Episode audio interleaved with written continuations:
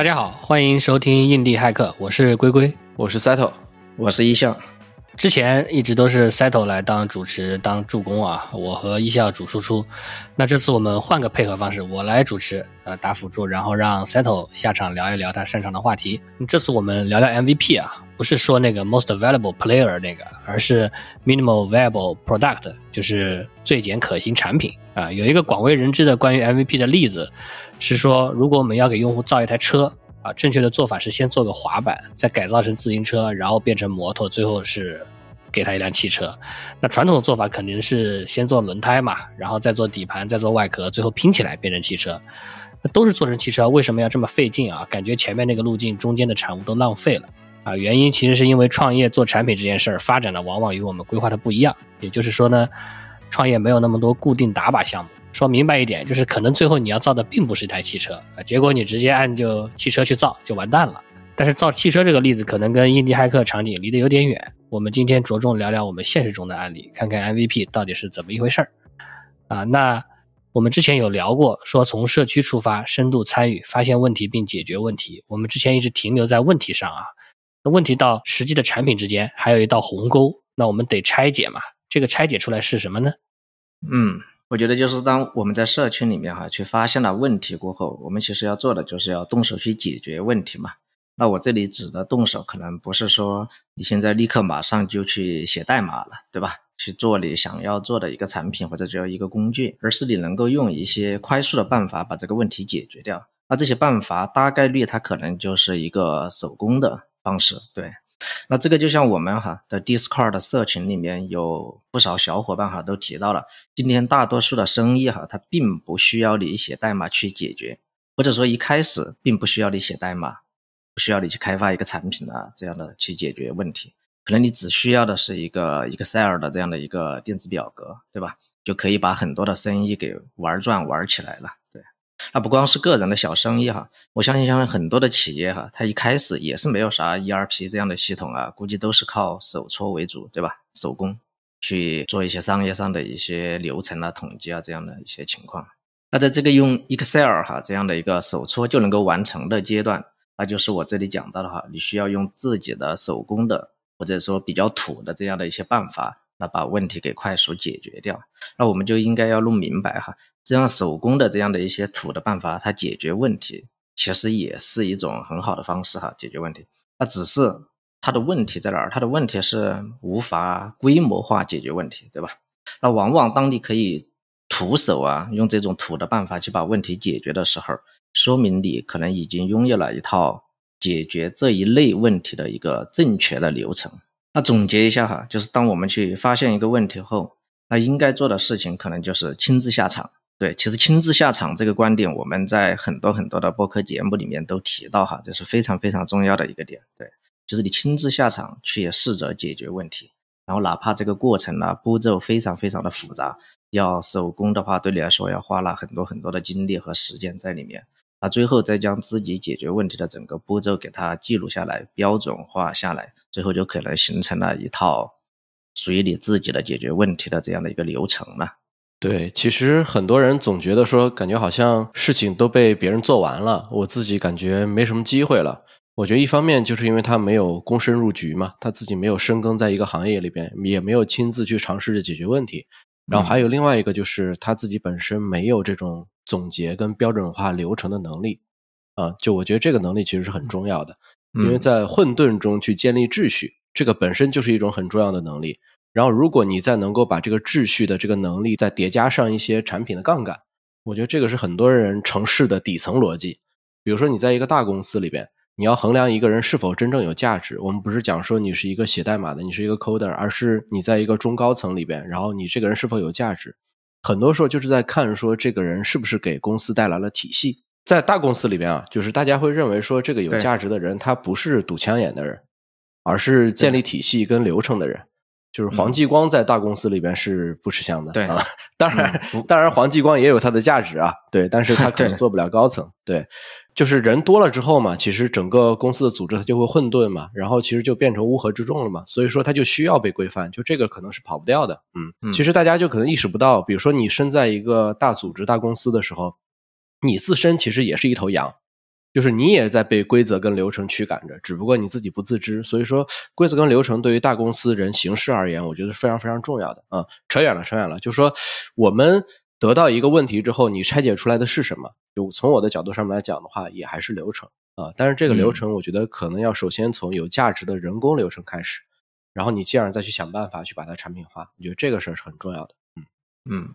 对，这个挺有意思的啊，因为很多人可能觉得说，哎，我发现了一个问题，我首先想的就是说，哎，这个问题背后，呃，拿个什么功能去解决？但实际上，我觉得更重要的是把这个问题能够变成解决问题的步骤嘛。然后这个流程呢，拆解流程很重要的一点是你得自己亲自去做，对吧？不然你也不知道你这个东西全靠想象，不知道是它是不是对的。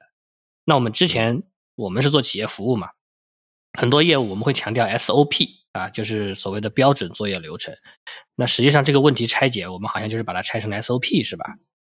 对你这么说，好像确实是这么回事儿啊。就我我大概解释一下，SOP 是 Standard Operating Procedure，就是标准作业流程，直直译啊，直文翻译。我大概给大家解释一下，就是这个 SOP 大概是什么意思。我给大家大概介绍一下。比如说啊，你在一个传统的一个制造业工厂里边，你有一道工序是包装。然后你发现你这个包装的这个流程总是封不严实啊，就是它总是各种各样的差一点啊。结果产线上的一个工人老王啊，他就发现了说，其实是因为箱子在履带上面每次传送的时候，这个箱子总是参差不齐，它总没对齐啊。结果你最后打包的时候，它那个胶带就跟那个缝就没合上啊。结果就老王发现这个问题之后，他就在履带上面就加了一个挡板。他用那个挡板把你整个箱子每一次他就卡在那个边上，那这样的话，他这个箱子就一定是齐的了。然后他就这样子做了一个这个步骤之后，他就提升了整个装箱的成功率啊，就包装的成功率。那后来这个加挡板这个步骤就变成了所有产线的标配了啊。那整个我觉得这个流程其实就是一个整个 SOP 形成的一个例子啊。当然我这个只是随便举个例子啊，就事实上这个例子比这个要复杂的多，流程要长得多，还有很多甚至这个老王他就。不是说只是说在里边加一个挡板，而是把整个的流水线都给它颠覆了，这样去重构流程，它就带来了很多大幅的生产率提高嘛。但其实每一个提高的这个动作，你可能最终都会进入这个企业的 SOP 里边啊。我觉得这个也是很多制造业企业里边内部真正的秘密啊。比如说，为什么现在有很多芯片公司啊都没有台积电做得好，良品率高？就这个里边其实是有很多的 SOP 的秘密在里边的。就台积电，他就一直在讲说，我其实从来都不怕你们挖我一两个人，因为其实我的整个体系里边的这个 SOP 不是你挖一两个人就能够起的太大作用的啊，这个里面是经年累月的积累。对，所以说确实我觉得我们做的这个事儿很像 SOP 啊，但是只不过 SOP 感觉比我们这个要稍微高端一点，因为毕竟 SOP 里面有一堆人嘛，经年累月的去总结嘛。那我们现在这个，我觉得应该算是一个自优化版本。然后，如果你给很多人用了之后，别人给了你很多反馈，我觉得这个可能会更好一点。嗯嗯，首先哈，我也认为这个它本身就是一个 SOP 哈。我觉得更泛一点，我对 SOP 的理解，比如企业可能有自己的一套形式的流程，那它这个东西就是他们的 SOP。就像刚才 Seth 的说到的，像台积电呐，或者说一个生产啊制造工厂里面的一个 SOP。就这种听上去就比较高大上一些，对吧？那其实我觉得像个人的话，我觉得一般来说也会有自己的一些做事儿的方式、方法、步骤啊这样的一些风格在里面。那我们每个人其实都可以去总结自己的 SOP。那比如说我自己，那我首先啊，我作为一个程序员，对吧？那我在做编程开发的时候，那我们一般是怎么做？或者说我一般会有怎么样的一些步骤在里面？那比如在我的本地电脑上，显然它肯定也隐藏着一条 SOP。那我我首先我肯定需要理解我要做的东西的需求，对吧？然后然后再去设计我的需求，最后可能再打开我的编辑器，然后在里面去写代码，最后再在我喜欢的 terminal 里面去编译测试，最后再把它提交到 GitHub 上，最后还要绿列子出一个新的版本，我再手工把这个版本给它。拷贝到服务器上去，同步到服务上去安装部署，整个这个步骤哈，它本身在我的眼里，它也是一条 SOP，它是属于我个人的一条 SOP，并且可能它是隐藏在我们日常的整个工作里面。就是如果我们不刻意去提这件事儿，可能有时候我们很难感受到这件事情的存在。对，其实反过来说，就是因为我们大多数的程序员哈，基本上都隐藏着这样的一条个人开发的 SOP。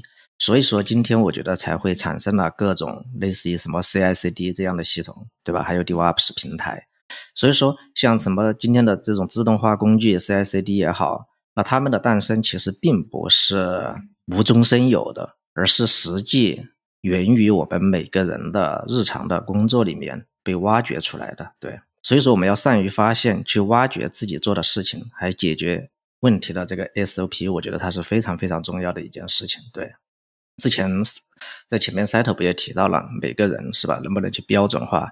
自己的这样的一些流程，这个能力就是非常重要的。其实说的就是这个点。对，那今天大多数的软件工具哈，其实都是从标准化的流程，从发掘 SOP 这里诞生的。我认为都是这样的。不管是业务应用，还是基础开发工具，有企业的 ERP，还是说是回到我们平时这个小圈子，那做一些开发工具链，都是如此。对。对我们其实之前很多年就一直在说，企业服务的核心系统其实就两个东西啊，一个是流程引擎，一个是规则引擎。其实现在想一想，他们就是拿来跑 SOP 的嘛，对吧？现在一想，好像就都串起来了。对，就以前有句老话嘛，就说程序是数据结构加算法嘛，这这个我们上大学的时候老师整天讲，对吧？嗯。但这个逻辑在企业服务里边当然也是成立的。程序在企业里边实际上就是各种各样的模型啊。然后算法本身就是一个抽象的概念，但是我们在企业服务里边会把算法基本上会拆分到两块里边，就一个是流程引擎，一个是规则引擎。啊，我给大家大概解释一下这件事儿。企业服务这件事儿说白了就是帮企业把工作流程给它固化了，然后存在一个系统里边啊，变成一个企业的一个内部系统。啊，传统意义上其实企业在业务侧里边就分两块啊，就一块叫 ERP，一块叫 CRM。ERP 其实就是企业的 back office，就是在背后工作的人。啊，就是主要是在企业内部去管理内部资源怎么调配啊，怎么运转呀之类的。嗯，然后 CRM 其实就是 front office，就是企业怎么去接客的。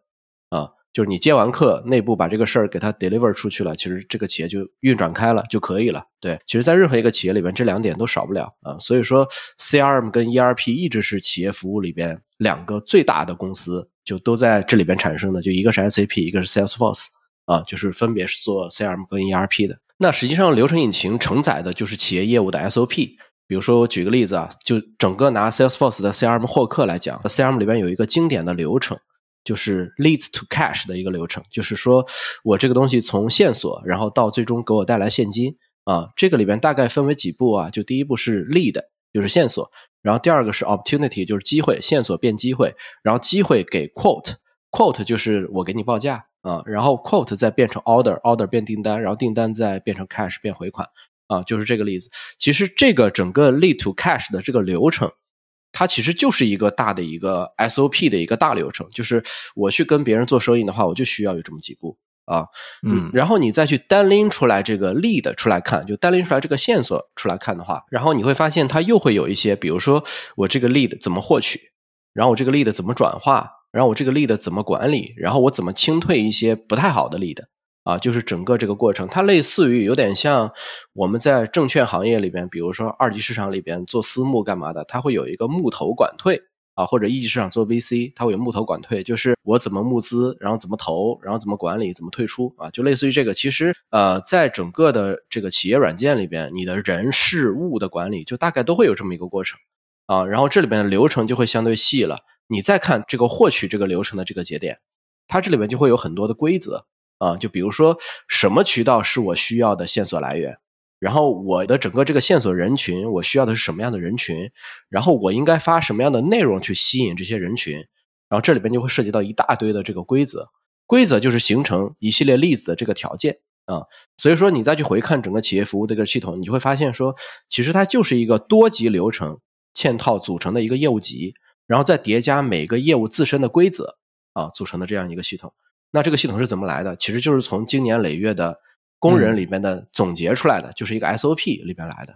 对，所以说其实 SOP 里边 procedure 代表的就是流程，然后 standard 其实代表了很多规则，然后它合在一起，它其实变成了一个企业形式的一个最佳实践。我觉得从另外一个角度来说，你评判一家企业的好坏，你就得看这家企业到底沉淀了多少最佳实践。因为 SOP 我觉得是能产生复利的，比如说为什么台积电是台积电，对吧？它其实是有很多的复利在里边的，嗯，所以说我觉得我们想一下，你看企业都是这么干的，其实我觉得个人也应该这么干，毕竟企业里边是很多人的智慧的合集嘛，嗯。对，其实这个 SOP 大家听着说它叫标准作业流程，总感觉就是说，哎，我要有一个 SOP，它应该是很标准了的。但实际上，这个所谓的标准也是在过程中一直一直的去调整才沉淀下来的，对吧？嗯，那回到正题啊，那我们自己去拆解，对吧？我们可能拆解出来这个流程，当然这个流程后面肯定还是要调整的。有了这个流程之后，我们就开始搞了嘛，对吧？把代码写起来，然后服务器买起来、跑起来，就开始给人用了吗？是这样吗？确实，有了解决问题的这个标准化的流程哈，是一件非常重要的事情哈。其实你有了这样的一个流程，其实我是认为哈，就是几乎等同于你有了一个产品的原型了。对，虽然说你可能还没有一行代码的，但除了产品的原型以外，其实更重要的是，你可能拥有了解决这一类问题的这样的一个知识，或者说叫方案哈。那这个时候呢，我的建议是啥呢？最好你能够回到社区。再去执行自己的流程，这里面哈顺带就可以检验自己的整个流程和想法，是吧？还可以做到差漏不缺。更重要的是看你的流程是不是能够真的 work 嘛，对吧？就像刚才龟龟也提到，是吧？这些 OSOP 这些流程，它并不是说一刚开始都是做的很好、很标准化的，你肯定是需要各种 case 啊案例去检验它、去打磨它、迭代，是吧？这是一个更重要的事情。那这里再提醒一下。因为我们在之前的一期节目中哈，是专门去介绍了从社区开始的这个话题嘛，所以这里我会建议再回到社区中去，对，要回到社区中去验证你找到的这样的一个解决方案，或者说就是你找到的这样的一条标准化的流程。那用流程和方法哈，我们再去帮助社区中的这些成员哈，解决他们遇到的那些问题，哪怕这个时候你可能是用免费的。方式去帮他们去解决，或者说去分享你的流程，分享你的知识，啊，可以进一步的可能提高你在社区中的一些权威，成为这个领域更好的一些专家。我们其实经常都能感受到哈，我们可能经常在一些社群里面呢，不管是微信群是吧，还是 Discord 这样的一些社群，其实里面都会有很多的人每天在分享他们可能做的一些东西。是吧？特别是现在 AI 很火嘛，对吧？有很多人都在里面分享他们，比如用 MGA 画的图，或者说分享他们用 ChatGPT 做的一个什么东西，是吧？比如去。总结一个新闻啦，或者之类的。那他们同时很多时候也会在里面去分享他们的那个写的那些 prompt 啊那些东西，然后让别的一些群里面的一些小伙伴儿大家都可以去自己去动手去实践嘛，对吧？帮助大家去提升一些效率。我之前在一个群里看到有同学分享那种，比如就是怎么更好的去调研一家企业，然后他写了一个很标准很长的一个 prompt，然后比如当时去调研那个恒大，那恒大因为最近新闻又多起来了嘛，就形成一个很好的调研报告。所以说，当很多人最后就拿着那个 prompt 的时候，都去调研了很多很多其他的企业，说这就是一个在社区内去分享自己的流程和方法，是吧？就是这样的一件事儿。那这个其实也让我回想，像早年哈，我们所有包括我们三个，我相信早年我们都会去写一些技术博客嘛，在那个年代里面。对，那个时候我们可能都会在社区里面去分享自己的一些技术上的一些发现呐，或者探索呀，等等，其中就不乏有很多非常有价值的一些东西，比如很多是一些有深度的一些思考啊和实践。那其实有很多人哈，都通过去阅读技术博客文章，我自己也是这样的，是吧？经常会去读很多很多的文章，那就可以在我们的日常的工作里面哈，去解决了很多很多的问题，甚至找到了提升整个效率的一些完善的流程。对，所以说我觉得我们有了流程了，有了方案，有了知识过后，其实不需要把它藏着掖着，还是要回到社区里面分享给大家。我觉得这是一个比较好的一个动作啊。嗯，对这个事儿我也同意啊。你看 SOP 它其实是经验的总结嘛，然后我们拆出来之后也得干上几遍，跑跑看，你看看顺不顺。因为如果客户都不能跟你范围性的 match，就是比如说你自己跑了一下之后，你发现说你这个 SOP 总结的好像有五个人里边三个人行，两个人不行，那你这个 SOP 就得重新去看一看了，对吧？然后你才能够证明你这个 SOP 是一个 SOP，就是你大范围性的 match，你才能证明你这个是一个 SOP。如果你是 SOP 的话，你才有产品化的可能啊。如果你不是一个标准的，就是 standard 的一个流程的话，那你的适用性其实是很低的嘛。对吧？所以说，我觉得大家也就先别着急去写代码，然后多跑几遍啊。然后这个时候也不一定说你把它跑通之后，你就一定要通过产品去变现，对吧？你像刚才我们讲的那个写博客呀、干嘛的，对吧？其实这些都是变现的方法。就你也可以把它去变成课程啊，嗯或者说现在有很多人在做 newsletter 嘛，对吧？你去做 newsletter 收费，对吧？其实也是可以的啊。那比如说像最近国内的手机 app 不是要在整个国内要开始全面备案了嘛？那以前其实像安卓的话，在国内的各种应用商店市场，比如说华为啊、小米啊之类的，他们其实都是备案的，但是苹果是不备案的嘛。那现在这一次弄完之后，国内所有的 app 其实都要备案了，包括小程序啊，包括别人内部内嵌的，不光是微信了啊，比如说支付宝小程序，可能未来也要备案了，对吧？对，那你备案一旦这个东西全面实施的话，你就会发现在 Twitter 上面就有很多用户，他就开始有偿分享如何注册一个 Stripe 账号做海外收款。啊，就是大家可能默认觉得说，哎，我可能除了国内之外，可能要关注一下国外，对吧？所以说，他其实把这件事儿做海外收款这件事儿，他其实就是他自己对于注册 Stripe 这件事儿总结的一个 SOP 啊。嗯，然后他其实售卖的就是自己的认知嘛，对吧？那当然，海外收款不只是只有 Stripe 啊，我们在 Discord 的社群的问答区，我其实也分享过怎么注册 Lemon Squeezy 啊，免费的哈，大家有兴趣的话可以去看看啊。对，其实实际上啊，我们拆解梳理出流程这个事儿本身，它也是个流程，对吧？或者说也是个嗯 SOP。那我们从社区里面发现问题需求，然后拆解流程，然后在这个流程里面可能挖掘痛点，那寻找解决方案，然后验证方案，再从这个方案里面提炼出用户价值，你可能还得反复几次啊。所以，如果不是只有写了代码才能拿给别人验证的情况，确实不着急写代码，你拿原型图去论证也是可以的啊。那说到这个，我们之前分享过一个故事啊，是 Workspace，它是一个 newsletter 啊，它就是在疫情期间大家都在家办公嘛，那这个哥们儿在 Twitter 上发现了一个趋势，大家都开始折腾自己在家的这个办公的这个区域啊，自己的这个办公桌面，他又整了个 newsletter，然后呢，最后还卖掉了啊，这个故事也挺有意思的。对，我帮大家来分享一下吧。就是这个是我们在 Discord 的社群还有小红书上都分享过的故事，尤其是在小红书上，就是有很多非技术的同学有很多回响，因为小红书上可能不一定有那么多技术同学在关注印第骇客啊，啊，反正大家也都可以去看看啊。那我们今天来帮大家去分享一下，看能不能有点启发。就这个故事的主角啊，他叫 Ryan，大家也知道这三年嘛，因为疫情的关系嘛，就是大家也都被关在家里嘛，然后闲暇时间他就去上 Twitter 嘛。当然，Twitter 现在叫 X 了啊。然后嗯就是看到好多人都在分享自己的居家办公空间啊、他也就很喜欢，他觉得说这些玩意儿发在 Twitter 上，因为刷的很快嘛，就是很快就没了嘛，对吧？嗯因为它是跟时间线相关的嘛，所以说他也觉得说这些好看的东西应该被存起来，他就想说，哎，那我是不是可以做一个 newsletter 啊？然后他就搜了一下，他说，哎，哪个工具好用？然后他就花了五分钟的时间，就创建了一个 Substack 的一个账号。就 Substack 是什么呀？就是它是一个免费的一个 newsletter 工具啊，就是你是可以免费用的，然后别人是可以直接过来订阅的。就是你作为这个发 newsletter 的人，你是不用付费的啊。但是如果说你要把这个 newsletter 变成付费订阅的，那么它会靠说，哎，你你在这里付费订阅了，那我要抽你的付费订阅的抽成。他大概要抽百分之十啊，他是靠这样的方式盈利的啊。反正就是这个 Ryan 他花了五分钟就创建了一个 Substack 的账号，然后他建完这个账号之后，他就在 Twitter 上面用私信去问这些发这个办公空间的人，他就说你是不是愿意分享一下？因为他自己觉得说，如果只是单纯的图的话，有点太单薄了嘛。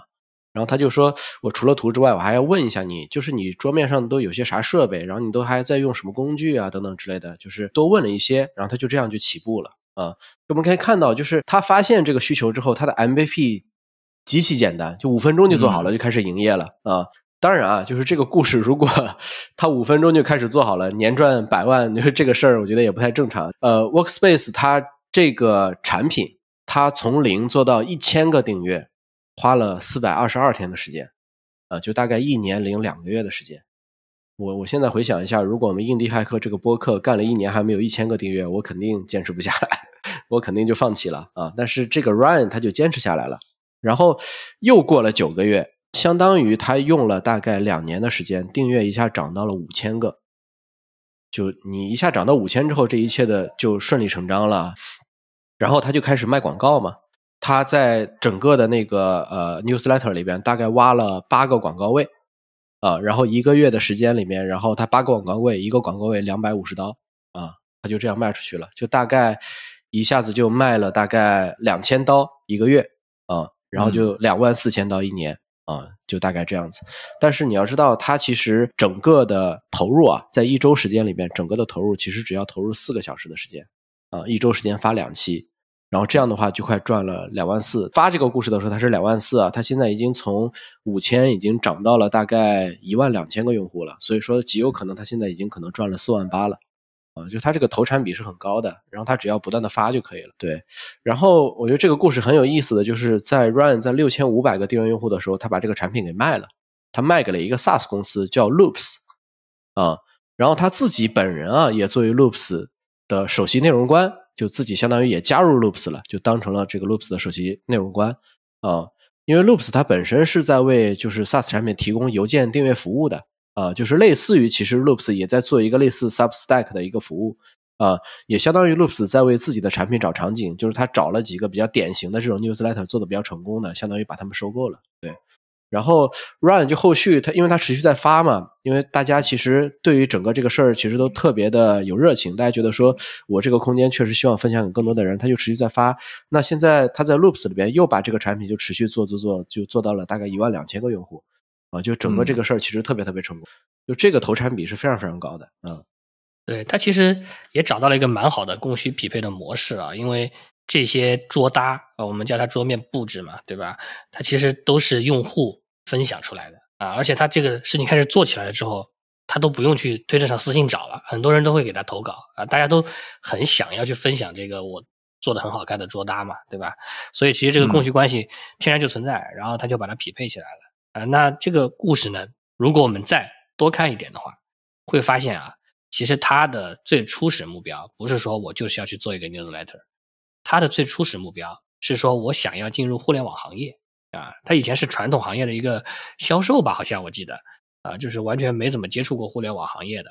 那做 Workspace 这个 newsletter，然后卖掉，然后成为 Loops 的 CCO 啊，是他其实是在他的这个大的目标里面的打移动靶的一个过程啊。Workspace 这个 newsletter 算是他这个大目标里的 MVP，对吧？他在这个呃，newsletter 里面的小 MVP 是就是去注册了一个 Substack 账号嘛，但是做成 Workspace 算是他的这个大目标里的 MVP。那回到我们最开始造汽车的这个例子里面，如果他最开始就是冲着说，哎，我就是要去当一个 CCO 这个目标去啊，然后他就去看当 CCO 的书，对吧？然后在各种跑去地方去面试，我相信他大概率是成不了的。嗯，而且实际上他也不是非要当 CCO 才行，他就是想转行进入互联网行业啊。那还是说回汽车，其实因为今天我们知道汽车就是要用户要的东西，所以我们造汽车。但这个实际上是是是结果论，对吧？如果纯粹从目标出发的话，用户想要的是汽车吗？其实也不是的，用户想要的就是一个安全、快速又方便的旅行方式啊。所以，如果我们一开始想说，哎，用户其实要的就是个飞碟，然后我们去造飞碟，可能就完蛋了，对吧？它造不出来啊。所以你一步一步的，可能从造滑板开始。你反而就到了你那个目标，那个目标其实没有那么明确的，它不是一个明确的东西啊。好，那回过来说啊，那如果我们这个流程它其实适合通过软件自动化，我们梳理出来的这个 SOP，那它怎么变成 MVP 呢？你们有没有什么经验？嗯，首先哈，我个人的喜好和建议哈，那一定是要寻找能够通过软件自动化解决问题的这样的一些流程哈。那毕竟软件才是最容易规模化的吧，它最容易产生这种巨大的一些杠杆的效应嘛，对吧？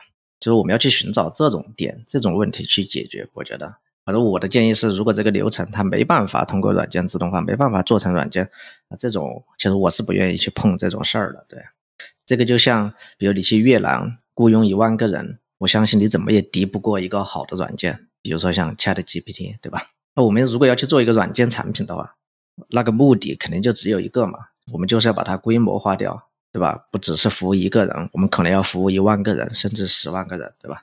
然后从而带来一些收入嘛。它这个过程可能最重要的就是 MVP 这个版本了。那最极端的 MVP，它可能就是一篇文章，啊，或者说就是通过一篇文章能介绍清楚你要做一个什么样的产品，啊，它有什么样的价值，能够帮用户解决一些什么样的问题。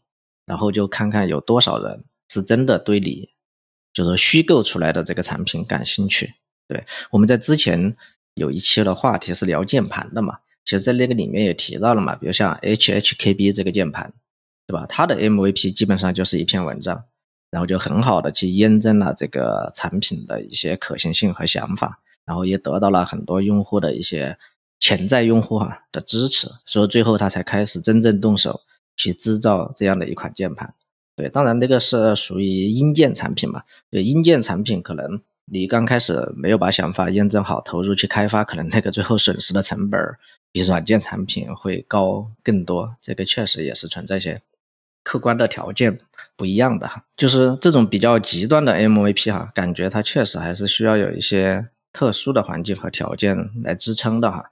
那正常的 MVP，我觉得还是得做一个看得见哈、摸得着的一个东西出来，让用户能够实际的去感受感受。那 MVP 本质哈，就是软件诞生的第一个最小的一个版本嘛。那所以它的功能其实你做到越少就是越好的，对吧？做到自己一个痛点就可以了。那关于软件产品推出第一个版本，那我们究竟应该把把它做到什么样的程度？其实这个话题。争议真的挺大的，因为我最近在推特上也看到很多人在争论这个问题。一边是快速迭代，是吧？追求这种 MVP；另外一边其实是有人在追求那种还是慢慢打磨，要做到一鸣惊人嘛。就说这种争议哈，它的背景是由不同的背景来决定的。那比如说像我们今天可能聊的这些话题，可能都是在围绕这种类似于独立开发者，对吧？或者说是很小的这样的一些 startup 的公司。他们哈，大多数时候可能信奉的就是我刚才提到的那种快速推出一个最小功能级的这样的一个版本，这样的逻辑他们是比较信奉的。但是有很多的创业公司，对吧？他们可能要讲着很大的故事，比如说就是要改变世界，对吧？改变人类这样的一些故事的时候，因为他们需要可能从 VC 的手里面去拿钱，他们需要依靠融资啊这样的东西去帮助公司往前面走。那这样的背景的一群人，他们可能其实更信奉的是长时间打磨产品，投入很大的资源在里面去做研发，对吧？然后再推出一个比较完善的产品，最后做到一鸣惊人。就我们先不管他能不能一鸣惊人，但是他们至少是这样想的。其实最后我自己也想了一下，他们为什么会是这样的一个逻辑和思路？其实也是，我觉得也是比较合理的哈。因为你想一下，他如果像独立开发者这样快速去推出一个 MVP 的版本交到用户的手中，那可能这个时候它确实不完善，对吧？那可能存在很多的缺陷，那可能很多人去看了过后对你就没有兴趣，对你的评价负面的评价都很多都不高的时候，那这个时候可能你在投资人的心中哈，在投资人的眼里的那个信心度就不高了，那你最后怎么去拿到更多的钱呢？这件事儿可能。它确实就会受到一些阻碍，那所以说对这样的创业的公司来说，可能更兴奋的，真的就是要一鸣惊人吧。那再回到 MVP 上面哈。那我鼓励的哈，这样快速推出第一个最小版本哈，它可以是不完美的。那这样做的目的哈，主要是想将我们的想法哈，快速要交付到用户或者是客户的手中哈，听听他们的声音。但是这里哈，其实有一个很大的一个障碍，就是我们大多数人都不喜欢听到负面的声音，包括我们自己，我相信。所以说，力求完美这件事儿，是我们大多数人。一直心里都暗藏着这样的一个一个心理暗示在里面呢，所以这是我们每个人可能需要自己去突破的一个点。对，那最后我觉得还有一个比较关键的点哈，因为我们需要快速的交付到客户的手中嘛，那我觉得我们还是需要去建立一套反馈系统。对，这个又是在我们之前有一期播客的节目里面专门去聊了如何建设一套好的反馈系统。如果你有了反馈系统，你就可以去持续改进你的产品。和用户之间的那个差距，对，因为你的反馈系统是收集用户的反馈嘛。那如果没有反馈系统，我们几乎做的事情啊，很容易做的事情也是关注产品和自己想法的差距。就是我们每个人，就是那些在 build 产品的人，可能他的脑子里每天都有很多的创意诞生，可能他每天都会盯着自己的产品和自己的创意，哎，能不能快速把自己的创意再叠加上去，叠加上去？对，所以说这就是。这是一个很大的一个问题啊！对，其实 to VC 跟 to customer 是完全不同的两件事儿。就是对，在大放水的时候，就是在这种呃大家投资都很火热的这些时刻，to VC 可能你的收益可能会显著的提高，比如说很大。但是在现在这个时刻，可能 to VC 就完全跑不通了啊。那回过头来，就我们再看一下刚才提的这个问题啊，我们想一下，就说你单纯的说卖课或者卖文章，那这种比如说你做一个刚才跟 Workspaces 一样做一个 newsletter，那这种都属于信息服务嘛，就相当于说我花钱买个时间。那我们也知道，时间都是金钱嘛。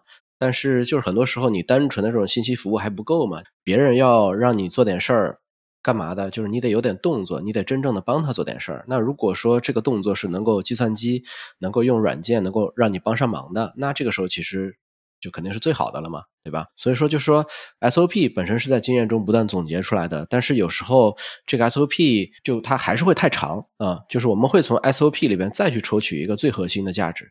那一开始做我们软件的第一个版本，比如说我们一开始去聊汽车的时候，那其实它的最核心价值就是移动嘛，啊，就是我要从 A 点移动到 B 点，然后我需要有一个工具，一个载具嘛，对吧？那我们一开始就要去给客户去交付这个移动的这个价值，这样才能持续啊。比如说我一开始给客户交付一个轮子，那我怎么怎么走？我是踩着轮子走嘛，就这个事儿就持续不了了嘛，对吧？所以说，如果说你识别错了这个核心价值。那你可能一开始这个 MVP 的这个方向就错了，对吧？那比如说我再举个例子，因为我们最近在做 Podwise 嘛，这个是一个能够让你从播客里边快速总结跟学习的一个软件。那在这个大的需求背景下面，我们的核心价值是什么呢？其实就是我们要把整个 AI 总结内容的准确性，要把这部分弄好，这个产品才有真正的价值。对吧？要不然，其实你是在帮客户在做播客的总结跟学习的，然后你用 AI 总结的内容一核实，那这个东西就完全没有价值了嘛，对吧？所以说，在这个 MVP 里边，其实我们只需要能够让用户注册进来，然后把自己喜欢的播客提交上来，然后静等处理我们玩的这个节目，然后开始看，开始学习就很好了。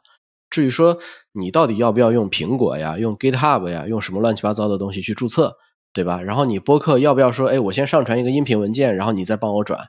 或者说，哎，我这个平台里面要不要说，我做一个编辑精选，然后没注册的人也过来去给我能够浏览一下、弄一下，去吸引一下客户。那这些东西，我觉得后续完善就可以了。如果你在 MVP 里面去考虑这些的话，其实你会浪费非常多的时间。我觉得 MVP 是不需要考虑这些东西的。所以说，你还是得去明确自己最核心的价值到底是什么。如果你做一个播客总结跟学习的软件，那么你最核心的价值一定是你总结的内容，而是不是你周边的这些功能。对。说到这个识别关键的核心价值啊，那我们其实就是要去持续的交付这个核心价值，让它变得呃越来越好。那 MVP 我们交付了价值之后，那有价值了嘛，就该跟客户谈谈钱了啊。我看到一个小妙招特别好啊，就是说，当你想知道你的客户是否有付费意愿的时候，不要问客户你愿不愿意买，而是问客户，哎，之前为什么你没有尝试解决这个问题呢？对吧？你这个问题之前肯定就存在嘛，感觉这个能挖掘的更深入，区别这个。问题是痛点还是痒点？我们的 MVP 应该就是去解决痛点嘛。但有时候我们其实是解决了一个痒点。对，我你你突然讲这个，我确实发现这个是一个小妙招。因为很多时候你把你的功能给客户了，客户他觉得他 OK，呃，但是你如果不给他的话，他好像也没有动力去解决这个问题。那这个带来一个很大问题就是客户的付费意愿还是不够强。就这个，我觉得是一个典型的痒点需求。以前我们不是经常说一句话吗？你不要去看你对面这个人说什么，你要看他做什么。啊，做什么这个动作其实是他内心真正驱使他的一个东西，对吧？所以说你不要去问客户说你为什么不买，你就问他说你为什么之前不解决啊？我觉得好像跟这个是一个意思，就是说买不买这件事儿是他说的，就他之前到底解没解决这件事是做的。如果他之前是解决的，那就证明这件事儿其实是有它的实际价值在的。但是如果他之前只是说，哎，我觉得这个事儿是可以的，但是我就是不解决，对吧？那就证明说这个东西本身，我觉得它本身还不够痛啊，就是它的付费意愿还不够强。我觉得确实啊，就是这个小妙招，就是人类的智慧都是相通的。就下次我们也得这么问一下啊。我觉得对，就是从 Settle 提到的这个去看他怎么做这件事儿，那肯定比你去问他想不想做，或者说愿不愿意做。之类的，肯定感觉是要更进一步。但是从我个人的一些体感上来讲的话，我始终觉得痛点和痒点这两个东西啊，这两个问题或者说是特征嘛，其实挺难去把控的一件事儿。那究竟什么是痛点嘛？什么是痒点？其实也没有定义嘛，这个东西。对，从理论的角度的话，我们可能每个人有很多人都可以，包括产品经理啊，可以给你讲出一大堆的理论性的一些解释哈。但是我觉得可能到实操中，我觉得每个人肯定都很容易迷糊，就很难去把握区分这两个点。那现在我自己哈的一个定义，可能和刚才 SET 提到的也差不多吧。那我的定义就是看这个人愿不愿意付费了。对，只要不愿意付费，那我一律给他当养点对待。所以说，就反正就是一个非常一刀切的的观点哈。因为我觉得其实你很难找得到其他的阴性的标准去定义这个东西。那所以说这样就来了一个问题哈。我相信在很多的时候，就你自己做了一个产品，它可能确实能够解决用户眼前的问题。但是最后一到付费的时候，可能他就不会愿意为此付费了。所以说这种时候，我觉得你可能解决的真的就是一个养点的问题。因为反正用户就是不愿意付费嘛，可能他有很多的理由，他可能觉得你的定价太贵了，对吧？可能他还会找出一些其他的，比如觉得你这个产品哪儿还不好用，或者说觉得你不好看，等等等等，可能有一堆的理由。但是不管理由再多，在这个时候，我的观点就是，可能你真的解决的就是一个痒点问题，还没有触达用户真正的痛点。你解决的究竟是痛点还是痒点？那我们就看用户真金白银的投票嘛，他的投票结果是怎么样就是怎么样的。但这一块其实我经验感觉其实也不是很丰富，对我来说，因为以前我们都是做还是做企业服务的嘛。那其实以前说实话做企业服务的时候，我觉得打动客户的不太会是一个痛点问题。就是一个单点上的痛点问题，不足以让一个企业客户买单，可能更多的还是一个对企业要带去一个比较相对完整的这样的一个流程啊的建设或者体系的建设，可能有这样的一个整体解决方案的时候，才更容易打动客户一些。所以这还是 to B 和 to C 上可能存在的一些很大的区别的点。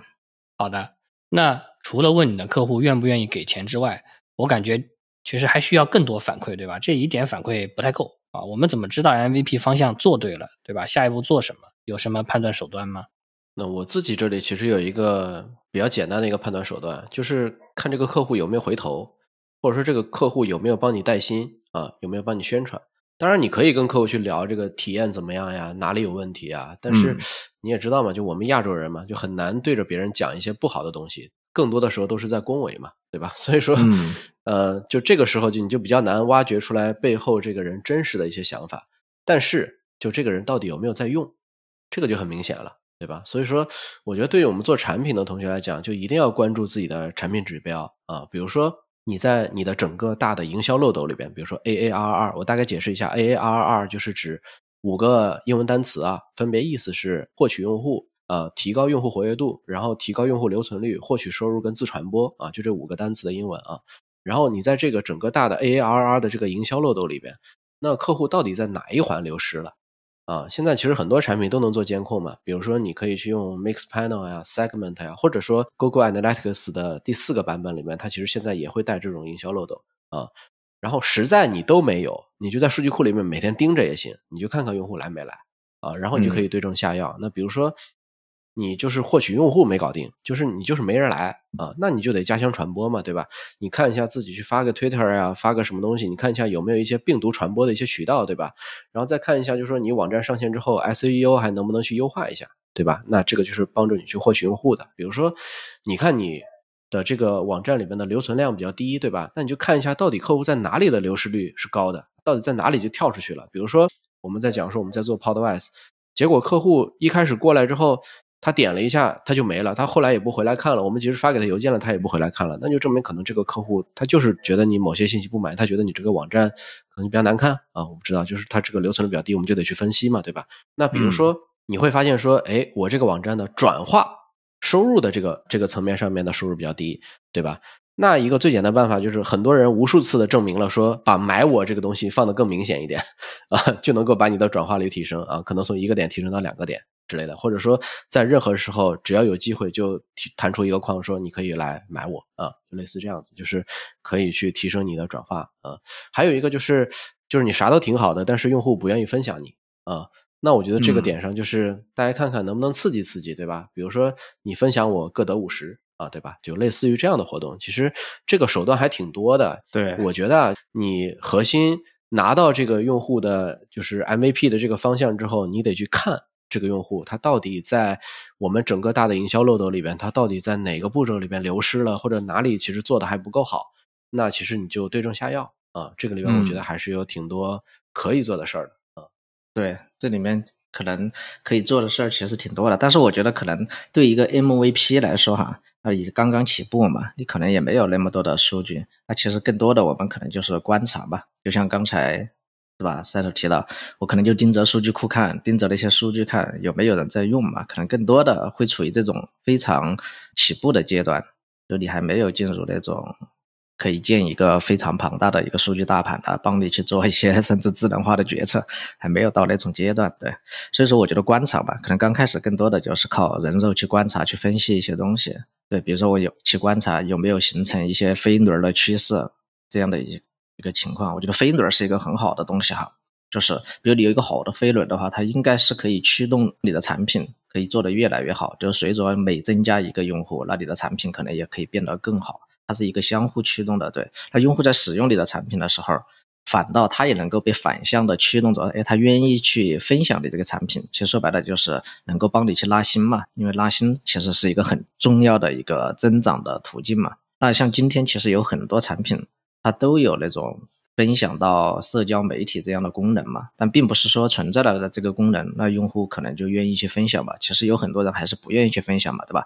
你看现在其实我们什么时候愿意去转发一个朋友圈的文章，什么时候愿意去分享一个播客节目，那肯定还是要靠这个内容来驱动的，对。所以这背后还是得要靠那个产品，要能够去驱动用户有这样的一个分享的欲望存在嘛。所以说这。只有这样的时候，那个飞轮才会出现嘛，对吧？那还有一些产品就是在变现层面嘛，去做这样的分享欲的一个驱动，是吧？比如你去帮我去分享的，那我们两个就可以做一个分成儿，对吧？就像刚才说的，我们可以五五分成，对吧？我赚十块钱，分你五块钱，对吧？就像今天马斯克在 Twitter 上不是给 Twitter 的博主发钱嘛？他本身其实也是这样的，他给 Twitter 的博主发钱，然后可以驱动那些博主。是吧？可以去创造更多优质的内容，那些更多的优质的内容又可以吸引用户，天天长时间的又停留在 Twitter 上，给 Twitter 带来更大的增长，对吧？那它本身就是一个一个循环的一个飞轮的存在，对，所以我觉得一个好的判断手段哈，就是哎，我们在做产品的时候，从一刚开始可能就给自己的产品去设计这样的一个分飞轮，这个飞轮，他说它可能它并不是说一定是一个产品功能，而是我们自己知道这个产品它应该怎么转起来。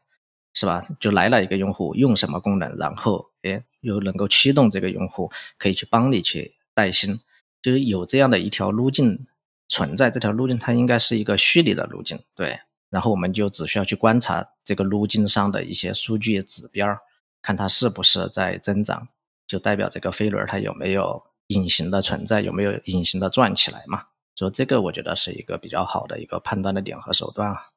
对，其实很多那个创业者他在分享自己的成功经验的时候，会提到一点，就是说我们要相信数据，对吧？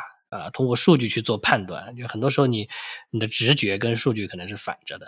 那如果这个数据好啊，或者说这个数据有问题，但是我们通过这个分析数据找到了一种方式啊，让这个数据能够变好，那形成这样的一个飞轮，其实它就是一种正向的一个反馈，对吧？正向的一个循环就非常好了。那持续交付价值是 MVP 这个环节非常重要的概念和逻辑。之前我们分享过，做产品最大失败的原因是没找对市场。但假如说我们找对了市场，结果呢没做对产品啊，或者说呢贻误战机，我觉得这个就啊就太可惜了啊。所以怎么能够去做对这个 MVP，然后把这个 MVP 一步步的做好，持续的交付价值是非常重要的啊。在这里也是希望大家都能跟着市场往前走。啊，然后大家如果对这个 MVP 啊有什么想法，或者说比如说哎想在社区里面对吧寻找一些需求啊，在社区里面验证自己的 MVP，啊也欢迎大家到我们印第骇客的 Discord 社群里面啊跟大家聊聊天，好吧？那本期节目就到这里，感谢大家收听，大家再见，大家再见，大家再见。